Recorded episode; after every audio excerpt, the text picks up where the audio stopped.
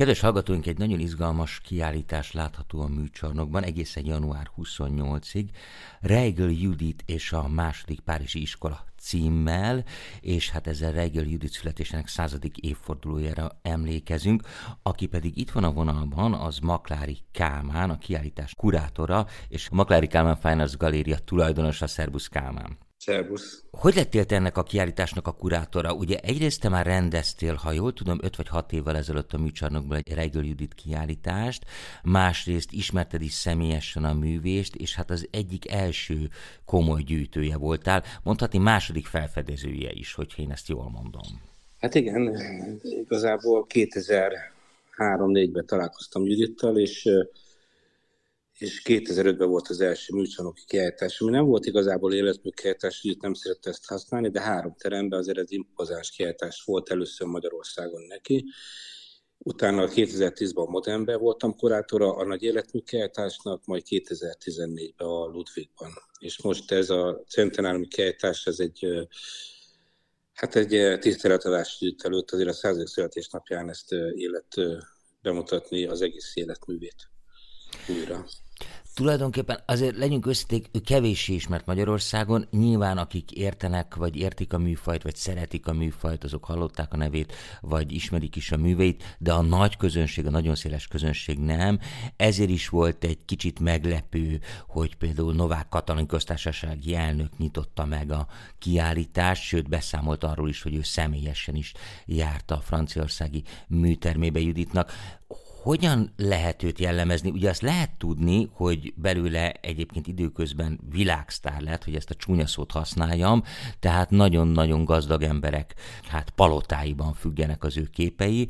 Ugyanakkor a 80-as, 90-es években egy kicsit elfelejtették, az 50-es években volt korábban népszerű. Ez mennyire jellemző egyébként? És kérlek, mondj egy pár szót a második Párizsi iskoláról, mert hogyha azt mondtam, hogy Reigel Juditot kevesen vagy kevésbé ismeri a nagy közönség, akkor a második Párizsi Párizsi iskola meg biztos, hogy ilyen egészen furcsán hat. Hát igen, ez egy nagy kérdés. Hát Novák Katalin nyitotta meg, mert annak idején ő volt Juditnál, a Baló Zoltánnal, aki egyébként a kulturális miniszter volt még 2014-ben, és ő nyitotta meg a Ludvigot.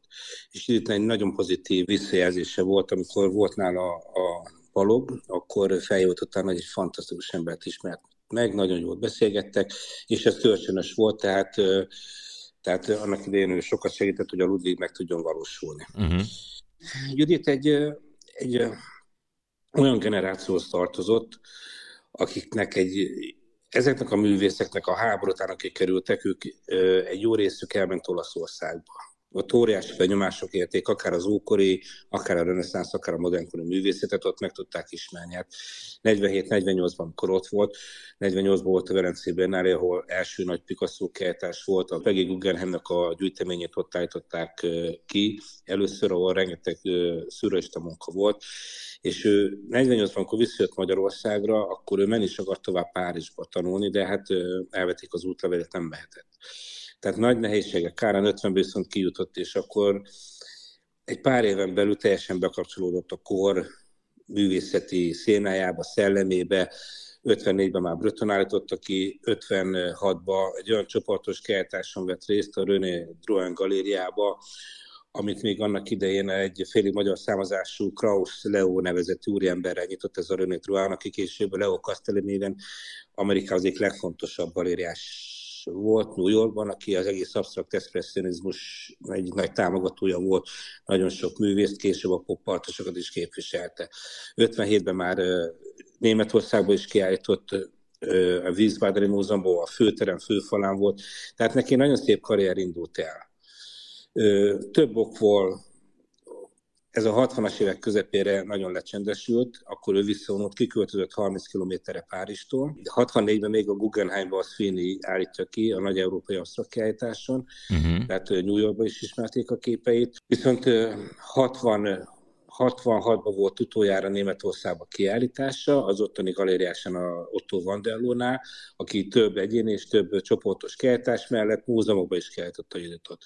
De a 60-as évek közepétől, amikor az ember szériát elkezdte, akkor már a Párizsi galériása sem mutatta Németországba, ráadásul 64-ben kiköltözött Markuszizba, Párizstól kb. 30 kilométerre délre, és elszigetelte magát mindentől. És nem is nagyon volt kiállítási lehetősége, a 70-es években még a Betty Anderson nyitott egy kis galériát, ahol a nagyon fontos művészettörténészek elmentek, de komerciálisan egy katasztrófa volt az egész. Bocs Kálmán, igen, ezt akartam kérdezni, hogy az ő visszavonulása, és az, hogy őt nem állították ki, illetve hát nyilván akkor nem is adott el. Tehát nyilván itt van egy ok- okozati összefüggés, illetve kérdezem, hogy itt arról volt hogy egyszerűen olyan dolgokat festett, amik akkor már nem voltak, hát csúnya szóval trendiek, menők, azért tudjuk, hogy a kortás képzőművészetben ez mindig jelen van, vannak trendek, mást kerestek a galéristák, vagy egyszerűen ő vonult el a világtól, és ő se nagyon kereste a galériákat. Hát Judit sose nyomult. Uh-huh. Tehát ő neki egy dolog volt szent az életében, a szabadság és a művészet. Tehát ő az életében szinte minden nap festett, talán mindig volt pár hét, amikor nyáron Dél-Franciaországra ment, vagy a 60-as évek elején még ő Németországba, az Otto Vandeló meghívására, de ő mindig dolgozott. Tehát ő amikor a szülőzmusból kijöve az automatikus írást újra gondolva asztra képeket csinált, ő az egyik leg tehetségesebb, legfontosabb művész volt Párizsban. Főleg azt nézzük, hogy művő, művész, egy emigráns, tehát nem volt egy egyszerű helyzete. Tehát a franciák is a saját művészeket, mint Szolázs és ö, nyomatták, úgymond csúnya szóval, tehát látjuk, hogy a Matyőnek a 80-as évek, vagy a 50-es évek végén már olyan képeket festett, amikor egy színházteremben egy 6 méteres festményt az elejétől közönség előtt festett meg, és az ottani híradó vetítette. Tehát uh-huh. ezek a francia művészek mellett nagyon nehéz volt labdába rúgni. A Judit életmű nagyon komplex és összetett, és állandóan visszacsatolások vannak. Tehát ő egy absztrakt művész volt, de a 60-es évek közepén a tömbírás sorozata, ami kb. az 50-es évek végétől 64-65-ig tartott, figurák jelentek meg a kép, az absztrakt képeken, aminek ő először próbált ellenállni, de aztán engedte, hogy tehát létrejönnek azok a képek, amit ma már az ember sorozat nevén ismerünk, és ezek alapjában véve hiába asztrakok, de mégis figura van bennük egy emberi torzó. Ezek nagyméretű képek, általában két méter felettiek, a galériákban ilyen nagyméretű képeket nem akartak kiállítani, a gyűjtőknek nem volt ekkora falfelülete, mert azért a szűralisták meg utána még az absztrakt művészek között is egy csomó kisméretű kép is volt. Igen, igen, igen. És ezeket nehezen lehetett eladni, egy emigráns, egy magyar művész Párizsban teljesen új dolgot csinál, és a galériák nem mutatták a dolgait.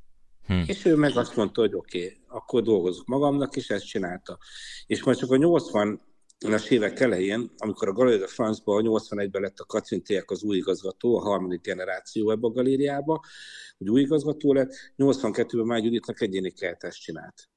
De akkor Judit már az ilyen kétszer-három méteres képeket festett az úgynevezett folyamat ciklusban, és ezek is óriási nagyméretűek, viszont a Katrin Tiek, aki a Galerie de France igazgatója volt, neki nagyon jó kapcsolatai voltak, és azért ő minden évben egy-két képet azért adott el, főleg francia múzeumoknak uh-huh. ezekből a nagyméretű képekből. Tehát Judit a nagyon szűk, szűkös körülmények között is, de azért annyi jött be a festményekből, hogy tudott dolgozni, persze pénze sose volt szegénynek, de ezzel nem is foglalkozott őt, egyedül csak a festészet, a művészet érdekelte.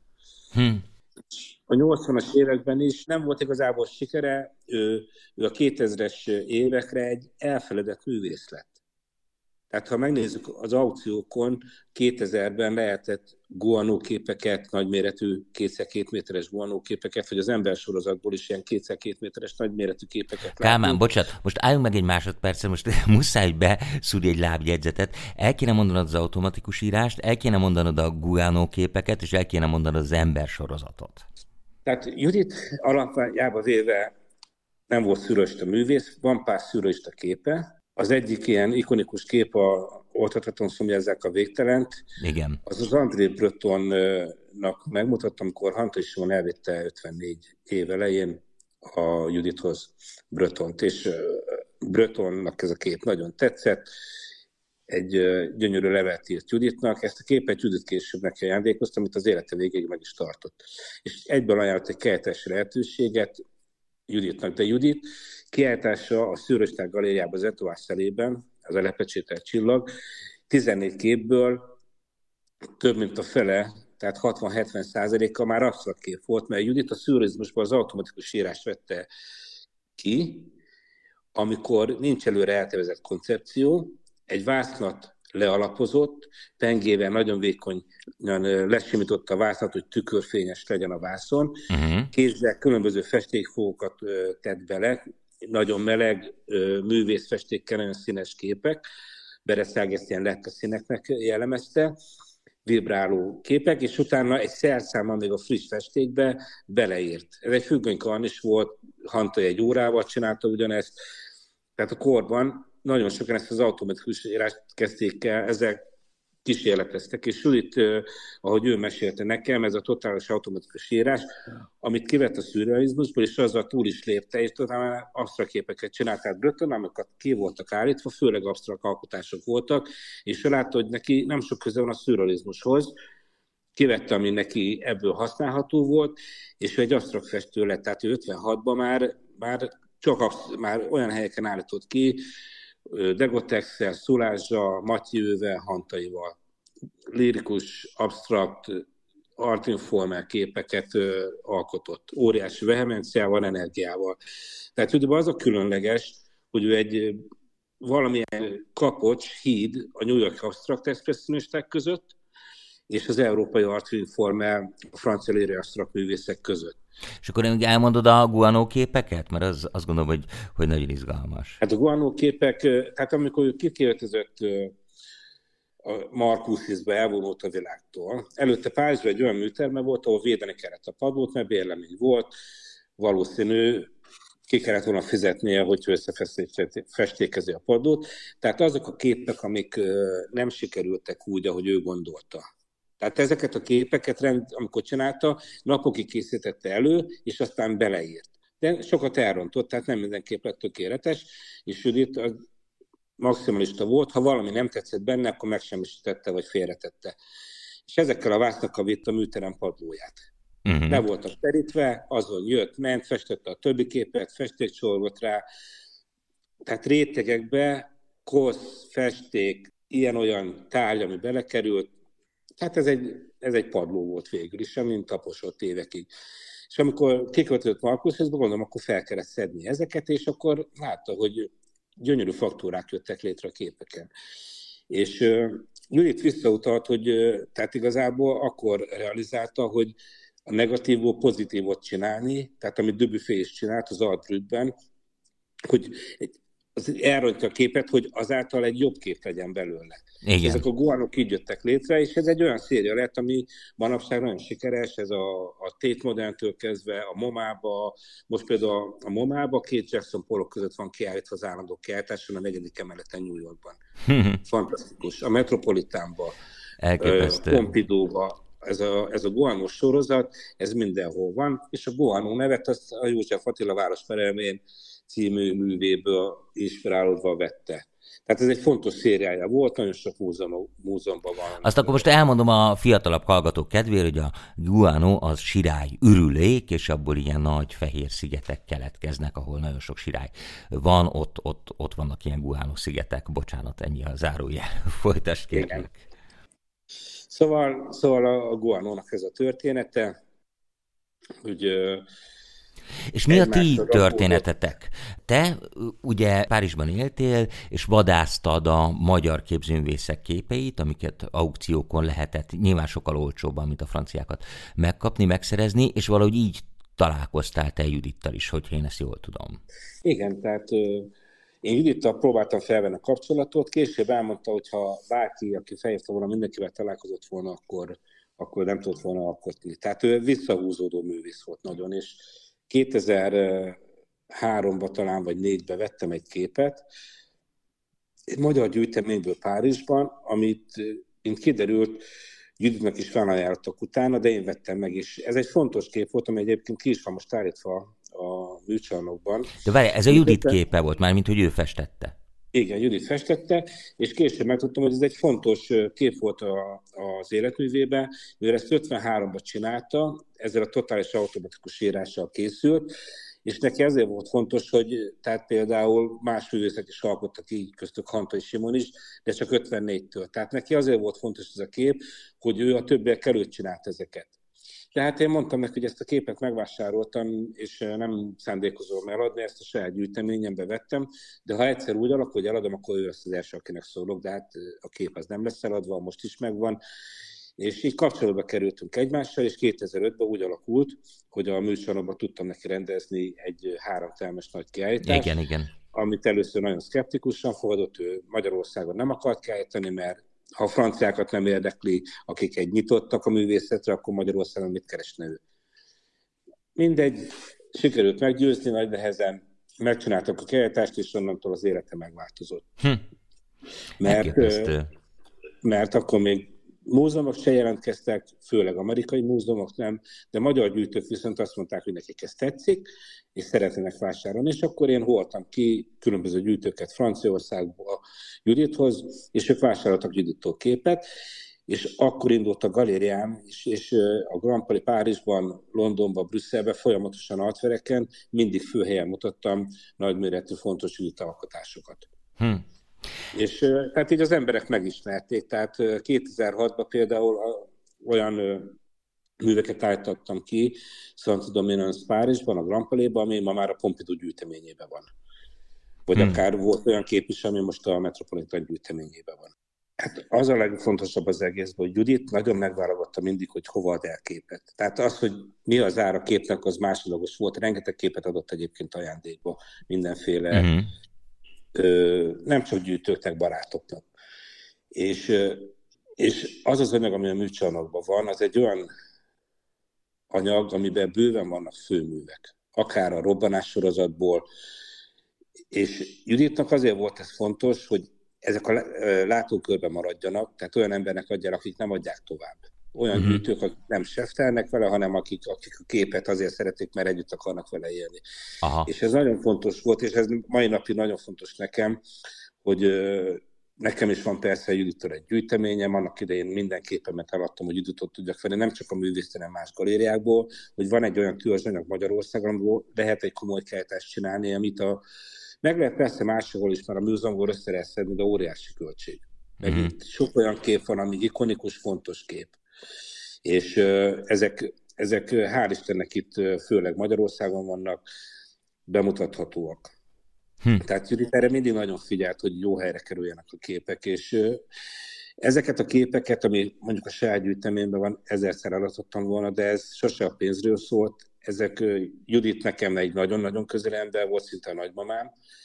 Sokat dolgoztunk, és sokat tanultam tőle, és hát ezek a képek fontos része az életeimnek, tehát ez tényleg nem pénzre váltható.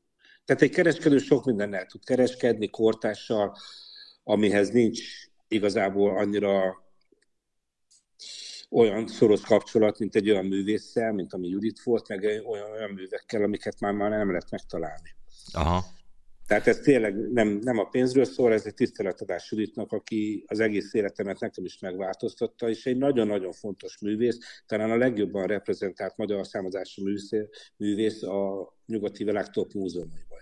Hm. Tehát akár Amerikában, akár Kanadában, Franciaországban, Németországban, hát egyébként most csinált neki egy gyönyörű kiállítást a Német Új Nemzeti Galéria Berlinben, amit most másfél hónapra meghosszabbítottak, most lesz vége. Hm. Tehát ő egy fontos művész. Na, ezt akartam kérdezni, egyrészt nagyon jó, hogy elmondtad ezt a berlini adalékot is, viszont hagyd kérdezek egy nagyon nehezet, Kálmán, hogyha uh-huh. egy átlagembernek kéne tanácsolnod, javasolnod, hogy menjen el és nézze meg, akkor mit mondasz neki? Miért, miért fontos ezt a kiállítást látni? Olyan embereknek is, akik nem feltétlenül nyitottak a kortás képzőművészet iránt, vagy nem feltétlenül ez az első dolog, amit megnéznének egy, egy városban mondjuk egy hétvége alkalmából, tehát a kortás múzeumokat. Hát én négy kiállítást láttam Juditnak, és például a Ludwigban, amikor csináltuk, akkor akkor a legnagyobb gyűjtője egy francia örményszámozású francia úriember volt, aki már nem él az úta, és a gyűjteménye széthullott. Tehát azokat a képeket összeszedni lehetetlenség, mert magángyűjteményekben van, a Szadobin adták el őket, vagy a Christie's-nél, nem lehet megtudni, hogy hol vannak. Tehát ez az anyag most együtt van. Az árak mennek felfelé, lesz olyan magyar gyűjtő is, aki ha azt mondja, hogy most mit tudom én, fél vagy egy millió eurót adnak egy képért, el fogja adni. Tehát ilyen, ezt az anyagot nem biztos, hogy össze lehet szedni még egyszer. Uh-huh. Másik rész, ami nagyon fontos, hogy itt ez egy olyan kiállítás, ami két kiállítás igazából, van egy kiállítás a kiállításban, az Axisban az a Párizsi második Párizsi iskola művészei, főleg magyarok, de vannak nemzetközi, tehát van Hans Kuntung, Dubuffet, Riopel, tehát más képek is vannak, de vannak olyan magyarok, akik Franciaországban ebbe az Artium formába alkottak. Tehát a Párizsi, második Párizsi iskola az nem egy iskola volt, hanem az egy helyhez, Párizshoz vagy Franciaországhoz egy adott időtartamban alkotó absztrakt művészek csoportosulása volt, 45-től 65-ig, és ebben jó pár magyar volt. Hantai, Fiedler, Kolozsvári, Szóbel Géza, sok művész, nagyon jó művészek, de ezekről semmit nem tudunk itt, mert ezek tiltott művészek voltak a régi rendszerben, mert diszidensek voltak. Hát igen, például Hantai talán az egyik legjobban eladott, vagy legmagasabb áron eladott magyar művész hát a világban. 2016-ban adtak el egy képet, 4,4 millió euróért, az akkor 1,7 milliárd forint volt. Ezt a Louis Vuitton Foundation vette meg, aki a tavaly csinálta a centenárium kiállításra Boarda Bolonyban. Hantainak egy fantasztikus kiállítás volt. Egyébként Hantait a Bagozán reprezentálja, ő kezeli a hagyatékot, ami a világ egyik legfontosabb top galériása hm. a, a mai nap. Elképesztő. Elképesztő, szóval, hogy vannak még nemzeti kincsénk. Tehát, hogy fontos, amit mondasz, tehát azért is érdemes megnézni ezt a kiállítást, mert ezt így egyben nem valószínű, hogy még egyszer lehet látni, illetve ott vannak a második Párizsi iskolának is a többek közt magyar résztvevői. Kálmán, én nagyon szépen köszönöm, hogy itt voltál, elszaladt velünk az idő, de az a lényeg, hogy egészen január 28-áig meg lehet nézni a kiállítást a műcsarnokban, tehát mindenki tud magának erre időt szakítani. Maklári Kálmánnal, a Kálmán Maklári Fine Arts Galéria tulajdonosával beszélgettem, a Reigl Judit 100 kiállítás kurátorával. Köszönöm szépen még egyszer itt voltál. Én köszönöm.